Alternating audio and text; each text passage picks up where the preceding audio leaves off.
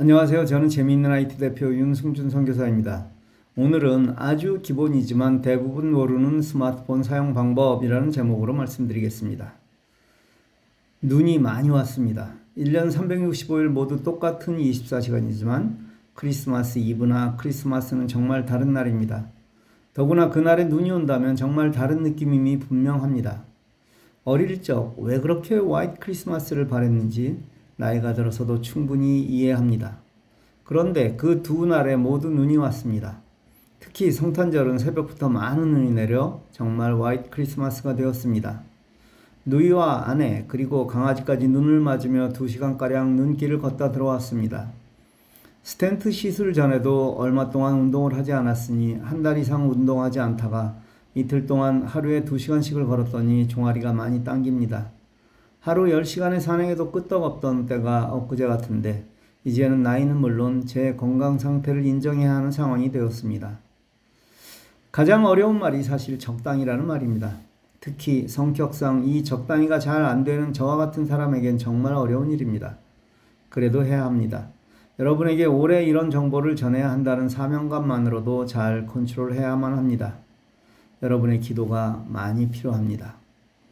스마트폰을 사용하는 사람들을 보고 놀라는 경우가 많습니다. 이 정도까지 사용하실 줄 아나? 하고 놀라는 경우는 거의 드물고, 아니, 이 정도도 사용하지 못하시나 하는 안타까움이 대부분입니다.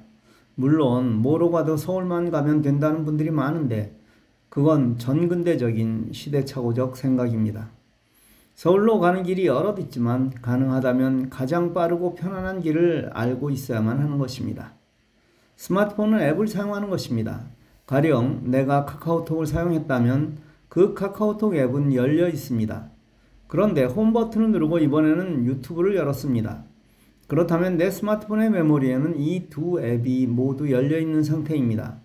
그런데 많은 분이 이 두 앱을 편하게 전환하지 못합니다. 즉, 카톡을 사용하다 다시 유튜브를 사용하려면 홈 버튼을 누르고 다시 유튜브를 열든지 아니면 전 단계로 돌아가는 이전 버튼 왼쪽 화살표를 여러 번 눌러 돌아갈 것입니다. 삼성 스마트폰은 아랫부분에 세 가지 버튼이 있는데 가운데 버튼이 홈 버튼이고 그 왼쪽 버튼이 지금 열려 있는 앱을 확인하는 버튼입니다. 그 한자로 내천자 버튼을 누르면 지금 열려 있는 앱 모두가 표시됩니다. 그걸 좌우로 이동하여 원하는 앱을 찾으면 마지막 닫은 상태로 앱이 열리게 됩니다. 즉, 내가 아내와 카톡을 하다가 이 버튼을 눌러 이메일을 확인했습니다. 그리고 다시 이 버튼을 눌러 카톡으로 돌아오면 아내와의 카톡 화면이 열려 있는 것입니다. 그런데 대부분 이런 방법을 사용하지 않습니다. 즉, 다시 카톡을 여는 방법으로 유튜브를 보다가 홈 버튼을 눌러 다시 카톡을 실행하는 것입니다. 이게 뭐로 가도 서울만 가면 된다는 것입니다. 예를 들어 문자 메시지로 인증번호가 왔습니다. 그걸 어느 앱에 붙여 넣어야 합니다. 문자 메시지를 열고 그 인증번호를 외워 앱에 붙이려는데 번호가 생각나지 않습니다. 이때 그 3자 버튼을 눌러 메시지를 다시 확인하고 다시 3자 버튼을 눌러 해당 앱으로 돌아가서 입력하면 아주 편합니다. 이 버튼을 잘 사용하시기 바랍니다. 이번에는 클립보드입니다. 클립보드란 내가 복사한 내용을 모아두는 곳입니다. 이걸 잘 이용하면 정말 편리합니다. 저는 키보드를 네이버 스마트보드를 이용합니다. 이 경우 입력란을 누르면 위에 여러 가지 기호가 나오는데 그중 클립보드가 있습니다. 그걸 누르면 내가 복사한 모든 것이 보입니다. 그중 원하는 것을 선택하면 그곳에 붙여넣기가 되는 것입니다. 삼성 키보드에도 글자판의 위에 클립보드 그림이 보입니다. 그걸 눌러 원하는 것을 선택하면 됩니다. 이걸 모르면 원하는 것을 계속 복사해서 붙여야만 합니다. 예를 들어 봅시다. 성탄절 전후에 여러 개의 선물을 나누었습니다. 한 사람에게 두 개의 선물을 준다고 가정합시다. 선물을 나눌 분의 카톡을 열고 클립보드를 눌러 원하는 선물을 눌러 나눕니다.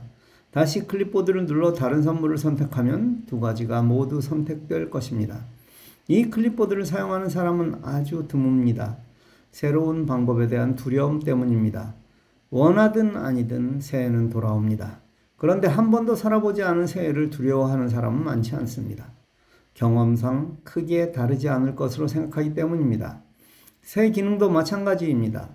여러분이 지금까지 사용하던 것과 별반 다름없지만 확실히 편합니다. 스마트폰을 잘 사용하는 사람은 새로움에 두려워하지 않고 도전하는 사람입니다. 저는 여러분 모두 이런 분이 되기를 원합니다. 어렵지 않습니다. 늘 새로운 것에 관심을 가지십시오.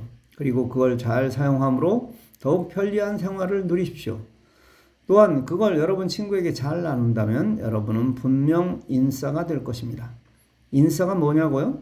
인기 좋은 인사이드에 있는 사람이란 뜻입니다.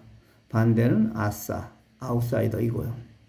좋은 날 되십시오. 감사합니다.